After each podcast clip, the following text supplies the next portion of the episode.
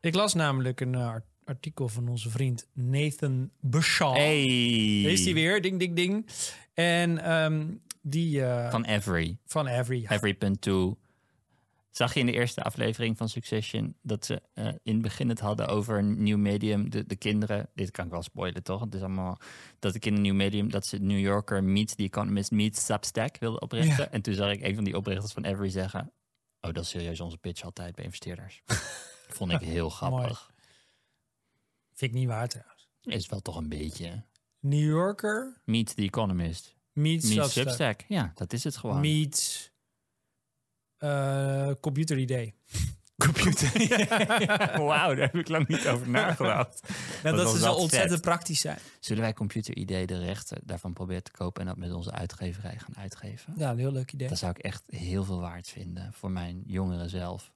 Liever Computer Idee of PC Totaal? Of PCM. PCM, ja. PCM was mijn favoriet. Die was, Mooi. nog, die was best geeky. Waarschijnlijk bestaat wat MacBlad bestaat wel nog steeds. Macworld. ja. Vet. Hoe dan ook. Nathan Bashaw, die heeft dus een teksteditor gemaakt, Lex. Ja. En eh, hij vertelde hoe hij Lex gebruikt om zijn focus te houden. Hij heeft Mhm. dus, zoals elk mens, zelfs Nathan heeft creatieve dipjes. En Lex helpt hem om die focus te hervinden. Dat, dat gaat heel eenvoudig. Hij is dus in Lex is hij een essay aan het schrijven. Dat vind ik al mooi aan Every, dat zal het zeggen. Ja. Dus Ja. essays, ja, een essay. Geen artikelen, essays. Ze Aan schrijft- het schrijven. Noem het woord aan mijn mailtjes ook zo. ik stuur je morgen wel even een Dag, essay. bij deze een essay van mijn hand. Eh, maar in ieder geval is het een type. En dan bij de derde linia gaat het opeens fout. Hij, hij, er komt een blokkade tegen. Hij merkt dat hij daar vaatwas voor uit gaat ruimen. Dat hij iets anders wil gaan doen. Mooi. Riders Block. Nou, opent hij beeld. een nieuw document in Lex. Ja. En dan zegt hij... Vertel me waarom ik een Riders Block zou kunnen ervaren. Nou, Huh? dat is dan de prompt. En dan rolt er daar natuurlijk Hij doet gewoon in de editor. Een Ja. soort inline. inline Ik prompts. vind dat ook wel een, een f- een vette, abstracte manier van over GPD nadenken. Inline, in, in welk tekstdocument je ook maar zit. Ja. Oké, ja? En eh, dan, dan, rol- dan rollen daar vijf redenen uit waarom je een writersblok zou kunnen hebben. Bijvoorbeeld omdat je te perfectionistisch bent, of omdat je te, al te veel bezig bent met de reacties van mensen, of omdat je je onvoldoende hebt voorbereid.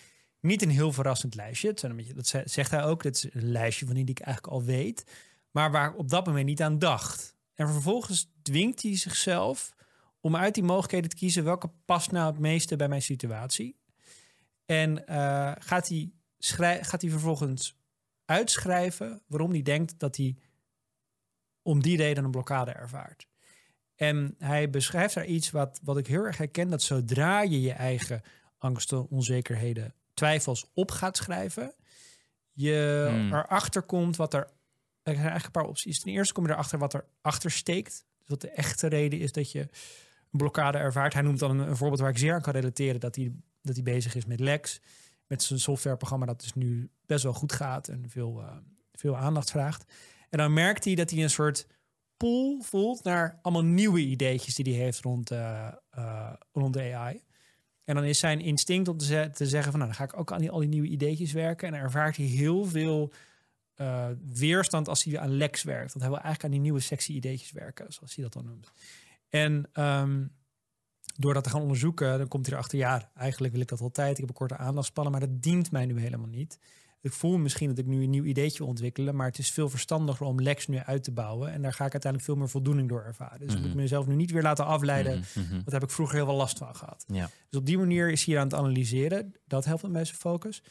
Eh, en wat er dus gebeurt is, als je, als je gaat uitschrijven waarom je ergens even geen zin in hebt, dan komt het vaak ridicuul over. Dan kan je het, als je geluk hebt, rationaliseren en gaat die, ga, kan je weer doorgaan.